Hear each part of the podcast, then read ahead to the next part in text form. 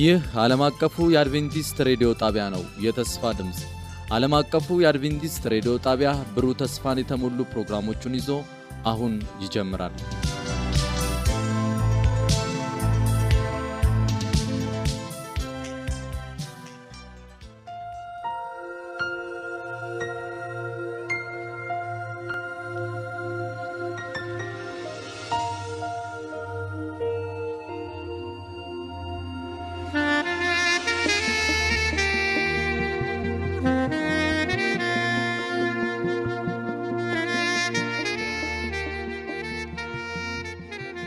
ሰላም ጤና ስጥልን። የተወደዳችሁ የዓለም አቀፉ የአድቬንቲስት ሬዲዮ አድማጮች እንደምን አላችሁ?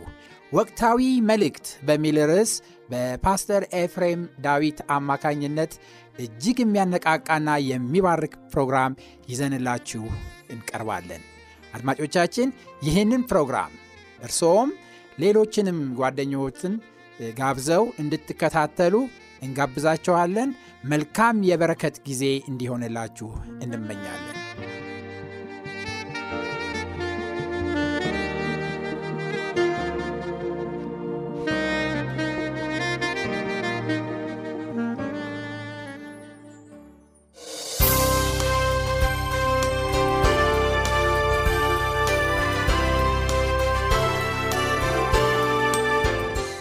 ወቅታዊ መልእክት በፓስተር ኤፍሬም ዳዊት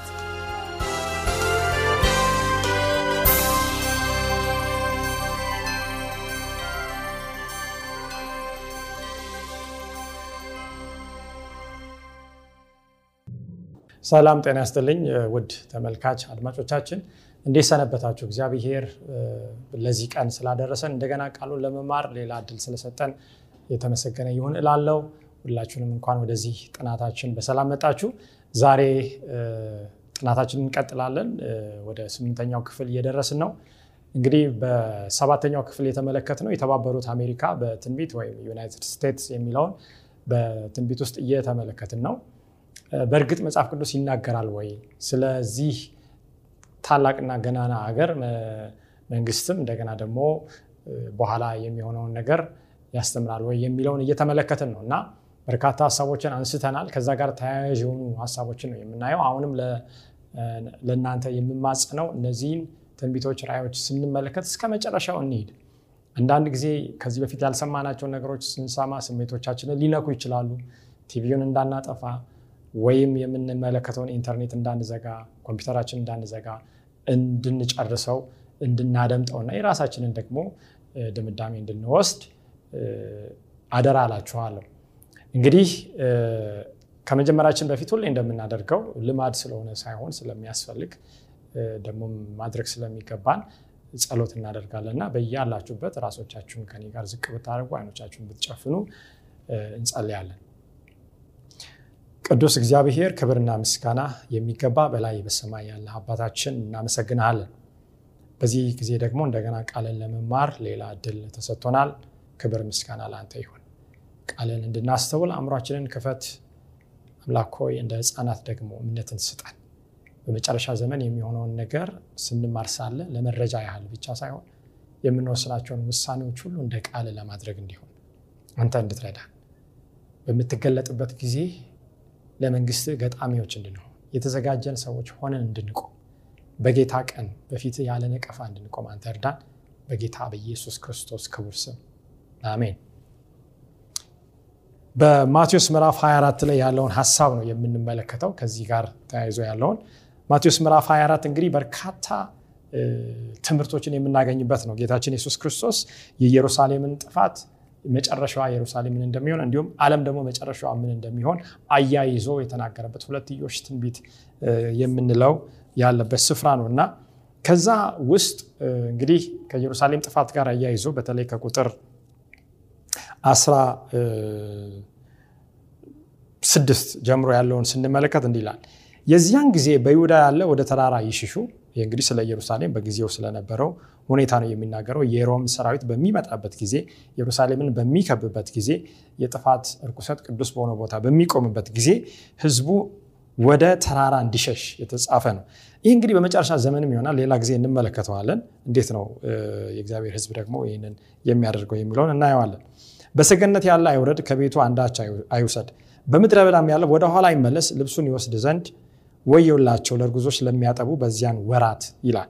ከዛ በኋላ ጸልዩም መሸሻችሁ በክረምት እንዳይሆን በሰንበትም።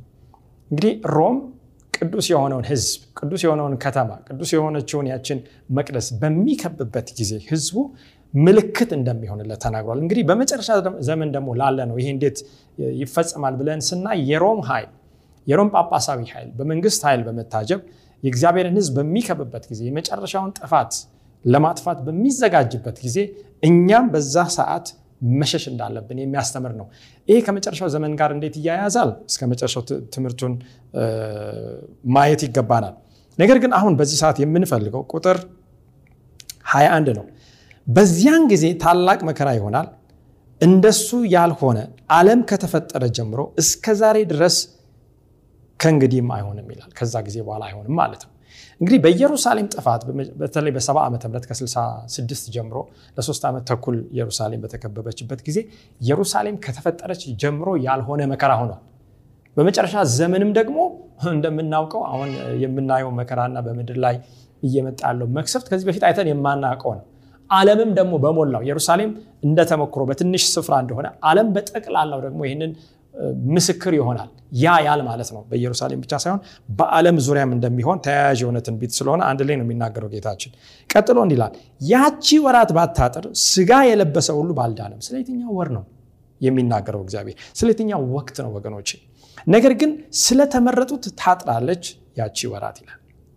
አያችሁ፣ ወራት ቀናቶች ናቸው አሁ በኢየሩሳሌም በሰባ ዓመተ ምህረት ነገር ግን በመጨረሻ ዘመን ደግሞ ጀምሮ የሚቋረጥ እግዚአብሔር የሚያሳጥረው የመከራ ዘመን አለ።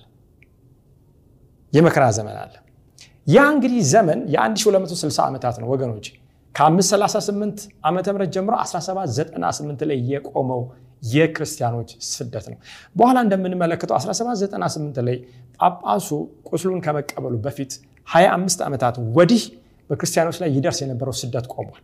ከዚህ በኋላ የክርስቲያኖች ስደት ግን ለተወሰነ ጊዜ ከቆመ በኋላ አሬው ቁስሉ እንደሚፈወስ የቀድሞውን ስራ እንደሚሰራ ተመልክተናል ባለፈው። ዛሬ ተጨማሪ ሀሳቦችን እናያለን።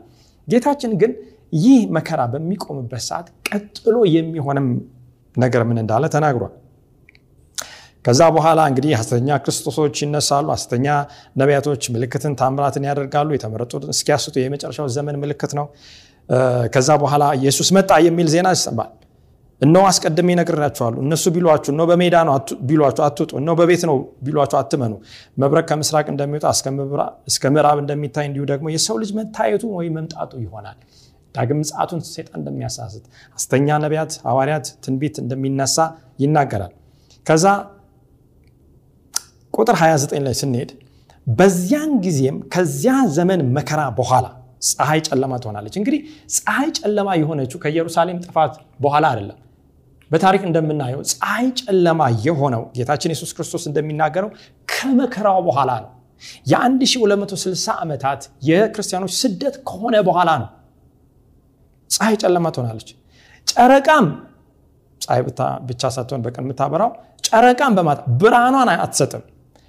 ይሄ ብቻ አይደለም። ሶስተኛ ምልክት ከዋክብትም ከሰማይ ይወድቃሉ፣ የሰማይ ኃይል ይናወጣል። የጌታ ምጽአት ከመሆኑ በፊት ማንም እንዳይሳሳት አላወቅኩም እንዳይል ይህንን ነገር አልተገነዘብኩም እንዳይል ትልልቅ ምልክቶች ይሰጣሉ። እነዚህ ነገሮች በታሪክ ሆነዋል ወይ? እንግዲህ ፀሐይ ሲጨልም፣ ጨረቃ ሲጨልም፣ ከዋክብት እንደገና ሲወድቁ ልክ በለስ ቅጠሏ የበለስ ቅጠል እንደሚራገፍ ማለት ነው ምልክት ሆኗል ወይ ብለን ስናይ በምድር ላይ ሆኗል እናየዋለን። ቁጥር 30ን ተመልክተን ወደ ታሪክ እንሄዳለን። ይህንን የሚያረጋግጠውን የዚያን ጊዜም የሰው ልጅ ምልክት በሰማይ ይገለጣል። አያችሁ፣ ይህ መከራ ካለፈ በኋላ እነዚህ የሰማይ ኃይላት ምልክቶች ከሆኑ በኋላ መናወጡ ከሆነ በኋላ የሰው ልጅ በሰማይ ደመና ወይም በእግዚአብሔር መልአክ ታጅቦ ይመጣል፣ ምጽአቱ ይሆናል። የዚያን ጊዜ ያለቅሳሉ የምድር አሕዛብ ሁሉ የሰው ልጅም በሰማይ ደመና ላይ ሲመጣ ያዩታል ከኃይልና ከብዙ ምስጋና ጋር። እግዚአብሔር የተመሰገነ ይሁን። ይሄ እጅግ በጣም የሚያስደስት ታላቁ ተስፋ ነው። በእርግጥ ራእይ መጽሐፍ የተስፋው መገለጥ የኢየሱስ ክርስቶስ መገለጥ ነው እንጂ የአውሬው መገለጥ አይደለም። በዋናነት ልናይ የሚገባው ይህንን የእግዚአብሔርን በግ ነው ይዞ ከዚህ ዓለም የሚወስደን በዚህም ዓለም ዛሬ ደግሞ የሚጠብቀን ማለት ነው። እንግዲህ ወደ ዛሬ ጥናታችን ስንሄድ ከ1798 ከዚህ ከ1260 ዓመታት በኋላ ያለውን ጊዜ መጽሐፍ ቅዱስ የፍጻሜ ዘመን ይለዋል። ምክንያቱም ምንም አይነት ትንቢታዊ ጊዜ አልተሰጠንም። ትልቁ የትንቢት ጊዜ 2300 ዓመታት ነው። 457 ጀምሮ 1844 የሚጠናቀቀው ነው። ከ1844 በኋላ ጌታችን ኢየሱስ ክርስቶስ የቅድስተ ቅዱሳን አገልግሎት ከጀመረ በኋላ ያለው ጊዜ የመጨረሻው ዘመን እንደገና ደግሞ ከ1798 በኋላ ደግሞ የፍጻሜ ዘመን ምክንያቱም 1798 1798 አውሬው የሚቆስልበት እንደገና ሁለተኛው አውሬ ተነስቶ የመጨረሻውን ስራ የሚሰራበት ነው። እጅግ በጣም በጥንቃቄ የምንኖርበት ዘመን ነው እና 1798 ላይ የሆነው ምንድን ነው? ባለፈው ያየነውን ለመመልከት ያህል የፈረንሳዩ ጀነራል ባርቴ ወደ ሮም በመምጣት በ1798 February 10 ላይ እንግዲህ በጊዜው የነበረውን ሊቀ ጳጳስ ፓየስ የሚባለውን ወደ እስር ቤት የወሰደበት ጊዜ ነው። በዛ እስር ቤት ጳጳሱ በድካም እንደገና በሐዘን እንደሞተ ያስረዳል። ጳጳሱ ብቻ ሳይሆን ጵጵስና ወይም የዛ የሮም የበላይነት ጊዜም እንዳበቃ መጽሐፍ ቅዱስ የሚናገረው አውሬው እንደቆሰለ እንደሚለው የታሪክ ደግሞ ያስረዳል። ይህንን የምናየው The Modern Papacy ከሚለው መጽሐፍ በ1910 ላይ ከተጻፈው 24ተኛው lecture ገጽ አንድ ላይ እንመለከታለን። እንግዲህ ጳጳሱ ከመኩሰሉ ከ25 ዓመታት በፊት ቀደም ብሎ በክርስቲያኖች ላይ የሚደረገው ስደት ቆሞ ነበረ። ጌታችን ኢየሱስ ክርስቶስ ያለው ትንቢት ለተመረጡ ለሚያምኑት ቀኑ እንዲያጥር እግዚአብሔር አድርጓል። 1798 ደግሞ ሙሉ በሙሉ ጳጳሱ ቆስሏል። ስለዚህ የ1260 ዓመታት ወይም የ1260 ትንቢታዊ ቀናት መጠናቀቃቸው የት ነው? 1798 ላይ ይሆናል ማለት ነው። እንግዲህ እዚህ ጋር አንድ ግራፍ አለ። እንግዲህ ይሄ ለማየት ሊከብድ ይችላል። screen ኡ ላይ ለማድረግ እንሞክራለን። የ1260 ዓመታት ትንቢት አፈጻጸሙ ላይ ጌታችን ኢየሱስ ክርስቶስ ምን አለ? የጨለማ ወይም ፀሐይ ይጨልማል አለ። 1780 ላይ ይህ በዓለም ላይ ሆኗል። 1780 ላይ በአውሮፓ በአሜሪካ ይህንን ምስክርነት የሰጡ ሰዎች አሉ። ታሪክ ያስቀምጣል። ፀሐይ በቀን ማለት ነው ጨልማለች።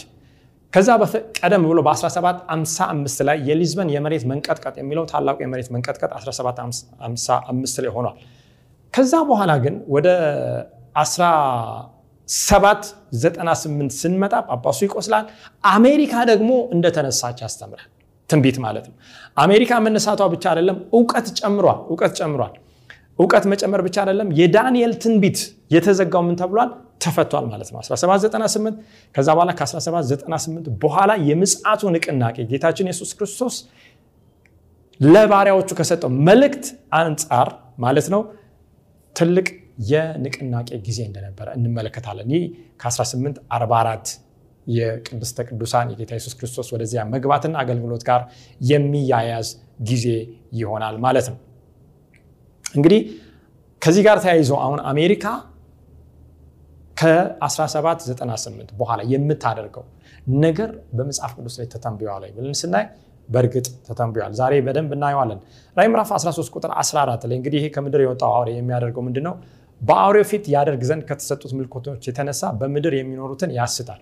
ሁሉንም ነገር በመጀመሪያው አውሬ ስልጣን፣ ሁሉንም ነገር በአውሬው ፊት እንደውም አንድ ትርጉም ከመጀመሪያው ከግሪኩ ቃል ጋር ስናይ ምንድን ነው በአውሬው ምትክ on behalf of first beast በመጀመሪያው አውሬ ምትክ ነው ስልጣን ይዞ ስራን የሚሰራ ማለት ነው።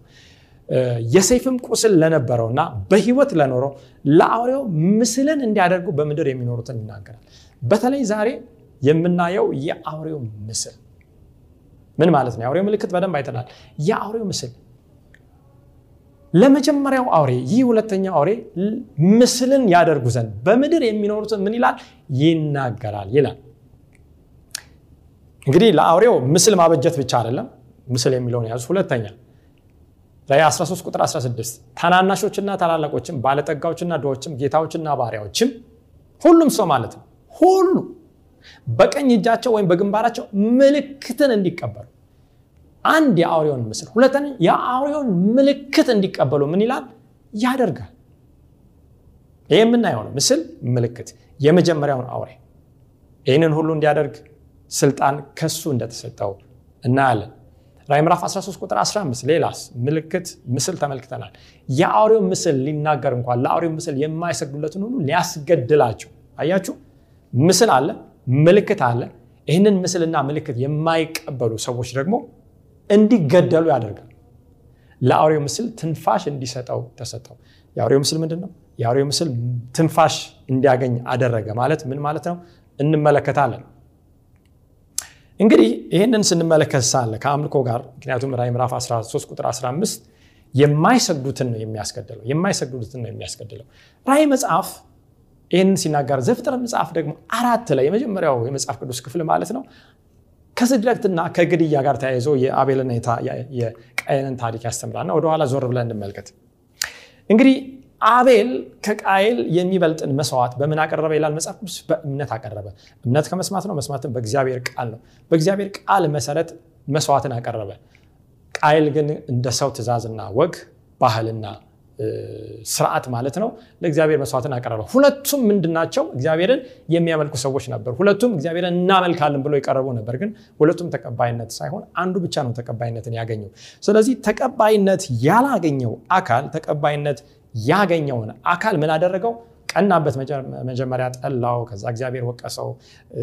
አልተመለሰም። ኃጢአት በፊት ታደባለች፣ በእሷ ንገስባት። ቃየንን አልሰማም። ቃየን ወንድሙን አቤልም ምናደረገው? ገደለው። እንግዲህ የገደለው ማን ነው? ከአንድ ማህፀን የወጣ ነው። ወገኖች በደንብ አስተውሉ። ከሔዋን ማህፀን የወጡ ናቸው እነዚህ። ሴት በመጽሐፍ ቅዱስ ላይ ምንን ትወክላለች? ቤተክርስቲያንን ትወክላለች። ትንቢት እያጠና ነው። ከአንድ ማህፀን የወጡ አንድ ደም ያላቸው በስጋ ማለት ነው ሁለት ወንድማማቾችን ነው የምናየው። ግን መጨረሻው የሚያሳዝነው አንዱ አንዱ ሲገድል ነው። ይህ ታሪክ ይደገማል ወይ በመጨረሻ ዘመን በራእይ? አዎ በትክክል እንደሚደገም በማን ስም ነው የሚሰራው? በጌታ ስም፣ በኢየሱስ ክርስቶስ ስም፣ በቤተ ክርስቲያን ስም፣ በእግዚአብሔር ስም ነው የሚሰራው። የመጨረሻውም የአምልኮ ጉዳይ በዚህ ዙሪያ ነው የሚያጠነጥነው። ወደ ባቢሎን ታሪክ እንሂድ። ወደፊት በእግዚአብሔር ሕዝቦች ላይ የሚከሰተው ምን እንደሚሆን አስከፊው የፈተና ወቅት ዳንኤልና ጓደኞች የተጋፈጡትን ስንመለከት እንረዳለን። በዳንኤል ምዕራፍ ሶስት ላይ እንግዲህ ትልቅ የወርቅ ምስል ቆመ። ያንን ያቆመው ናቡከደነጾር መንግስት ነው። ከዛ በኋላ ምን አሉ? ስገዱ ተባሉ። ምን ስትሰሙ ሙዚቃውን፣ እምቢልታውን፣ ዳንኪራውን በምሰሙበት ጊዜ ናቡከደነጾር በዱራ ሜዳ ላቆሙ ምስል ምን ባሉ? ስገዱ። አያችሁ አሁን መንግስት የመጀመሪያውን አራቱን የእግዚአብሔርን ትእዛዝ ለማስፈጸም በሚሄድበት ጊዜ ከሰው ህሊና በተቃራኒ ማለት ነው። ያ የማን ባህሪ ነው? የአውሬው የዘንዶው ባህሪ ነው። ይህ በባቢሎን መንግስት ጊዜ ታይቷል። ገናና የነበረው የዓለም መንግስት ነው። በዛ ጊዜ የነበረው የዓለም መሪ ነው ናቡከደነጾር። የእግዚአብሔር ህዝቦች ከአምላካቸው ትእዛዝ ውጭ አምልኮ እንዲያደርጉ አስገደደ። ሌሎችን ደግሞ ሊያስገድል በምን ጣለ? በእሳት ውስጥ ጣለ። ይህ ማሳያ ነው። ሌላው ዳንኤልን እንመልከት። በዳንኤል ምዕራፍ ስድስት ላይ ስንመለከት ዳንኤል ለዳሪዮስ ስገድ ተባለ። እንግዲህ ዳንኤልን ለማጥፋት የጣሩ ከለዳውያን የቤተ ክርስቲያንን ወይም የአምልኮን ጉዳይ በማምጣት አስገዳጅ አደረጉ። ምንም በመጠቀም መንግስትን በመጠቀም ለዳሪዮስ ሄዱና ከንጉሶ እንደው ቀን በሰላሳ ቀን ውስጥ ከአንተ በቀር ማንም ወደ አምላኩ ወደ ሰው አይጠይቅ አይጸልይ ከዛ በኋላ ያው እንግዲህ የውስጡን ራስ ወዳድነት ባህሪውን ከፍ ከፍ የሚያደርግ ሀሳብ ነበር እና ንጉሱ ስለ ዳንኤል መልካምነት ረስቶ እሺ አለ። እንደማይሻረው እንደ ፋርስና እንደ ሜዶን ህግ ወጣ። ከዛ በኋላ ይህ ሁሉ ማንን ለማጥመድ ነበረ? ዳንኤል ለማጥመድ ነበረ። እንግዲህ ዳንኤል ይህንን በሰማ ጊዜ መጽሐፍ ቅዱስ ሲናገር እንደ ቀድሞ በቀን ሶስት ጊዜ መስኮቱን ወደ ኢየሩሳሌም ወደ ምስራቅ ከፍቶ ምን አደረገ? ሰገደ ይላል። አሁን መንግስትና ሃይማኖት የማንን ህግ ለማስፈጸም መለኮታዊ የእግዚአብሔርን ህግ የሚመስል ነገር ግን የአውሬን ህግ ለማስፈጸም የሴጣንን ህግ ለማስፈጸም ቅዱሳንን ለማጥፋት ሲሰሩ ነው የምናየው። ከዛ በኋላ ምን ሆነ? በሲድራቅ ሚሳቅ አብደናጎ አናንያ አዛርያ ሚሳኤል ጊዜ በዳንኤል ጊዜ እግዚአብሔር የራሱን መልአክ ልኮ እግዚአብሔር ራሱም ደግሞ በእሳት ውስጥ ተገኝቶ ምን አደረገ? እሳቱን ከለከለ። የአንበሶቹን አፍ በመላእክቱ አማካኝነት ዘጋ። ታዳጊ አዳኝ አምላክ ዛሬም አለ። ይህ ሊያስፈራን አይገባም። እውነቱን ግን ማወቅ ይገባናል።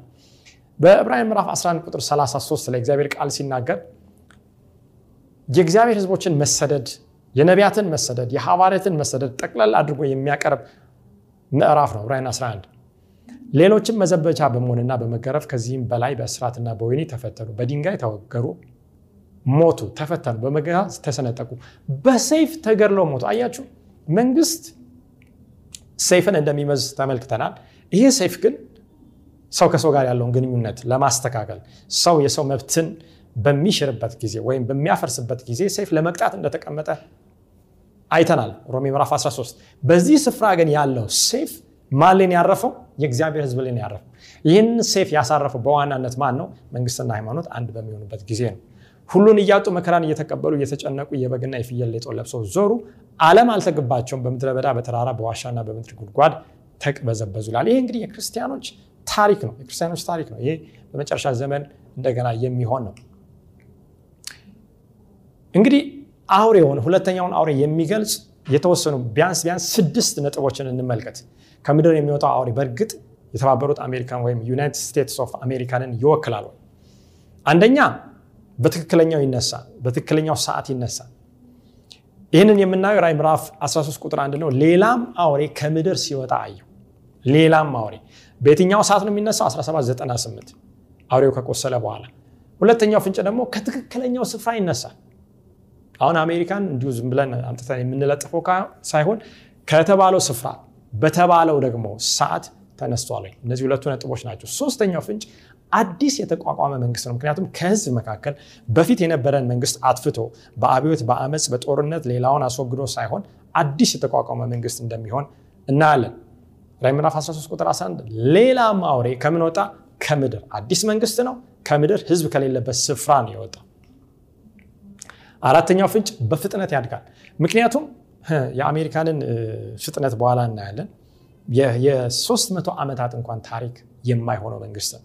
የ300 ዓመታት ዛሬ ኢትዮጵያ የ3000 ዓመታት ታሪክ አላት ይባላል። ግን ዓለም አቀፍ የሆነ ተጽዕኖ ማሳደር አልቻለችም። በጥቂት ጊዜ ውስጥ ተነስታ ግን ዓለም አቀፍ ተጽዕኖ በኢኮኖሚም ሆነ በወታደራዊ በፖለቲካዊ ረገድ መስክ ምህዳር በሉት ተጽዕኖ ልታሳድር የቻለችው መንግስት ማናት? አሜሪካ ናት በፍጥነት ነገር ግን ይህ ብቻ ሳይሆን ከመንፈሳዊ ከሃይማኖት ጋር ከቤተክርስቲያን ጋር ያላትን ትልቅ አጀንዳ እንመለከታለን። ምክንያቱም በግ ከዛ በኋላ እንደ ዘንዶ ይናገር ነበር ይላል። ፍንጭ ቁጥር አምስት ለመንግስቱ ሁለት ኃይሎች ይኖሩታል። በአንድ መንግስት ውስጥ ሁለት አይነት መንግስት ምን ማለት ነው? ሁለት ኃይላት ልክ በበግ ላይ ያለ ቀንድ ተለያይቶ እንደሚቀመጥ ተለያይቶ መቀመጡ ነው። መንግስትና ሃይማኖት ያ ነበር ለአሜሪካ እድገትና ብልጽግና ትልቅ መሰረት የሆነው። ዛሬስ ያ እንደሚለወጥ ይናገራል ትንቢት። ዓለም አቀፍ ተጽዕኖ ማሳደር ይችላል። ምክንያቱም ለመጀመሪያ አውሬ በምድር ላይ የሚኖር ሁሉ እንዲሰግድ ያደርጋል። ይህ ዓለም አቀፍ ተጽዕኖ የማሳደር ኃይል አለው። 13 12 ለፊተኛው አውሬ ምድርና በእርሱ የሚኖሩት እንዲሰግዱ ያደርጋል። በዓለም ዙሪያ ያለ ሁሉ ህዝብ እንዲታዘዝ ያደርጋል። ያንን የሚያደርግ ማን ነው? ሰባተኛው ፍንጭ እንግዲህ በስድስተኛው ፍንጭ ላይ ያየነው አለ። ሰባተኛ ፍንጭ እንጨምር። የበግ ባህሪ ወደ ምን ይቀየራል? ወደ አውሬነት ወይም ወደ ዘንዶነት ይቀየራል። በግ የሚለው ቃል በመጽሐፍ ቅዱስ በራእይ መጽሐፍ ብቻ ጊዜ ከሀያ ጊዜ በላይ ተጠቅሷል። ይህ በግ የእግዚአብሔር ልጅ ኢየሱስ ክርስቶስ ነው። ስለዚህ ይህ የሁለተኛው አውሬ ከምድር የወጣው ማንን ይመስላል? የእግዚአብሔር ልጅ ኢየሱስ ክርስቶስን ወይም ክርስትናን መለያ ዋና መለያ አድርጎ ይዙ። የክርስቲያን መንግስት ነው፣ የሌላ መንግስት አይደለም። ይህ ነገር ግን ባህሪው ምን እንደሆነ ስንፈትሽ የዘንዶ ባህሪ እንደሆነ እንመለከታለን። ውሎ አድሮ ሁለተኛው አውሬ ማን ነው? ሁለተኛው አውሬ ማን እንደሆነ እንደገና ከማስቀመጣችን በፊት እዚህ መጽሐፍ ላይ የተቀመጠውን አንድ ሀሳብ እንይ። የመጨረሻ ዘመን ክስተቶች Last Day Event ገጽ 217 እንዲህ ሰዎች ስላልተገለጠላቸው ማግኘትም ስላልቻሉት ብርሃንና እውቀት አይኮነኑ። አሁን በምንለው ሀገር ብዙ ዘመዶቻችን አሉ። አሁን በምንለው ሃይማኖት ውስጥ ብዙ ወገኖቻችን አሉ። እኔም የማምነው አብዛኛው ህዝብ ይህንን አሁን የምንነጋገረውን አውቅ ሰው በበራለት ብርሃን እየተመላለሰ ነው ዛሬ ያለው። ሰዎችም ስላልተገለጠላቸው ማግኘትም ስላልቻሉት ብርሃን ምን አይሉም፣ አይጠየቁም፣ አይኮነኑም። ካወቁ በኋላስ አውቃችኋልና አድርጋችኋልና እግዚአብሔር አታድርጉ ያለውን ኃጢአት ይሆንባችኋል ነው የሚለው መጽሐፍ ቅዱስ። የእግዚአብሔር ባሪያ ጳውሎስም ሲናገር ምንድን ነው ቀድሞ ስለነበረው ህይወት ሳላውቅ ባለማመን ስላደረግኩ ያንን አሁን ግን የምናገኘው ምህረትን አገኘው የሚለውን እንመለከታለን። እንግዲህ ዮሐንስ 10 27 በተጨማሪ ምን ይላል? በጎቼ ድምፄን ይሰማሉ፣ እኔም አውቃቸዋለሁ፣ ይከተሉኝማል። እግዚአብሔር በጎቹን በተለያየ ስፍራ ያሉትን እየጠራ ነው ወደ ራሱ መንጋ፣ ወደ ራሱ መንግስት፣ ወደ ራሱ የመጨረሻ መልእክት። እኔም የዘላለም ህይወትን እሰጣቸዋለሁ፣ ለዘላለም አይጠፉም። ወገኖቼ በጎቼን ምን እሰጣቸዋለሁ ይላል? የዘላለምን ህይወት እሰጣቸዋለሁ። ወገኖቼ በደንብ አስተውሉ። መጽሐፍ ቅዱስ ሲናገር እግዚአብሔር እስራኤልን ከግብፅ ካወጣ በኋላ አንዴ ድነው በኋላ እንደጠፉ ያስተምራል። እውነት ነው። አስብ። ከኢያሱና ከካሌብ በቀር ሁሉም በምድረ በዳ ቀርተዋል። ከነአን የገቡት ትንሾች ናቸው፣ ሁለት በምድረ በዳ የተወለዱት ጋር ጨምሮ ማለት ነው። ስለዚህ ለዘላለም ህይወት እግዚአብሔር ይጋብዛል። ማንን? በጎችን። ድምፁን እንዴት ነው የምንሰማው? በእግዚአብሔር ቃል እነሆ በደጅ ቆሜ አንኳኳለሁ፣ ማንም ድምፄን ቢሰማ ነው የሚለው። የእግዚአብሔር ቃል ምንድን ነው? የሚናገር ነው። የክርስቶስ ኢየሱስ ድምፅ ነው። የክርስቶስ ኢየሱስ ድምፅ ነው። ለዘላለም አይጠፉም፣ ከእጅም ማንም አይነጥቃቸው። ለአንዴና ለመጨረሻ ጊዜ በዛ በመስቀል ላይ ተቸንክሮ ተፈትኖ ታማኝነቱ በተረጋገጠው በእጁ ክርስቶስ ሊይዝ እና ሰማይም ሊያደርስ ሁሉን ይጠራል። ስለዚህ ሁለተኛው አውሬ በማያሻማ መልኩ ፕሮቴስታንት አሜሪካ ነው። እንግዲህ ወገኖች በደንብ አስተውሉ። ፕሮቴስታንት ስንል እንዳንስት ዛሬ በፕሮቴስታንት እምነት ውስጥ በተለያየ እምነት ውስጥ ብዙ የእግዚአብሔር ሕዝቦች አሉ። የምናወራው ግን ስለ ግለሰቦች አይደለም፣ ስለ ሰዎች አይደለም፣ ስለሆነ ማህበር አይደለም። የምናወራው ስለ ስርዓት ነው፣ ስለ አስተምህሮ ነው፣ ስለ ትንቢት፣ ስለ system ነው። በዚህ system ውስጥ ሴጣን እንዴት እንደሚሰራ ነው የምናየው። አንደኛ ቅድም የመጀመሪያው ፍንጭ በትክክለኛው ሰዓት ይነሳል። ይህ ሁለተኛው አውሬ እንደ አውሮፓውያን አቆጣጠር እንግዲህ በ1776 አሜሪካ ነፃነቷን ታውጃለች። ይሄ እንግዲህ በአሜሪካ አባቶች በሚባሉት ቶማስ ጀፈርሰን ሌሎች የ Declaration of Independency የተጻፈበት ቀን ነው። ጁላይ አራት በአሜሪካ ሁሌ ይከበራል የነፃነት ቀን ተብሎ 1776 ላይ ነፃነቷን ያወጀችበት ነው ከቀድሞ እንግሊዝ ማለት ነው። ከዛ በኋላ በ1787 ላይ ምን ታደርጋለች? ህገ መንግስቷን በምርጫ ታጸድቃለች። እንግዲህ አንድ ሀገር አገር የሚባለው ሌላው ሀገር ምን ሲሰጠው ነው? እውቅና ሲሰጠው ነው። አንዳንድ ሀገሮች ለምሳሌ እንደ ፍልስጤም አይነት እኛ ሀገር ነን ይላሉ። አንዳንድ ሀገሮች ደግሞ እውቅና አይሰጧቸው። ዓለም በመላው እውቅና ሲሰጥ ያ ሀገር ሉዓላዊ መንግስት ነው የሚባል እውቅና ይሰጠዋል። 1787 ላይ ህገ መንግስቷን ታጸድቃለች። የመብት ድንጋጌው Bill of Rights የሚባለው 1791 ላይ ታጸድቃለች። እንግዲህ still መንግስት የሚያስፈልገው ነገር ምን እየተባለ እየተረቀቀ እየተመረጠ ተቃውሞ ቀርቦ ከዛ በኋላ ተሻሽሎ እየጸደቀ ነው ያለው እስከ 1791 እና 1798 እንደ አንድ ሀገር እውቅናን በዓለም ታገኛለች። በጣም የሚገርመው ለአሜሪካ የመጀመሪያ እውቅና የሰጠችው ሀገር ፈረንሳይ ነበረች። እንግዲህ የፈረንሳይ አብዮት በሆነበት ጊዜ ደግሞ የፈረንሳይ ጀነራል ለአውሬው ምን የሰጠ ነው? ቁስልን የሰጠ ነው። በሴፍ አውሬው እንደተወጋ ተመልክተናል። ይሄ እንግዲህ እጅግ በጣም ከትንቢት ጋር ስናይ የሚያስደንቅ ነው። ምክንያቱም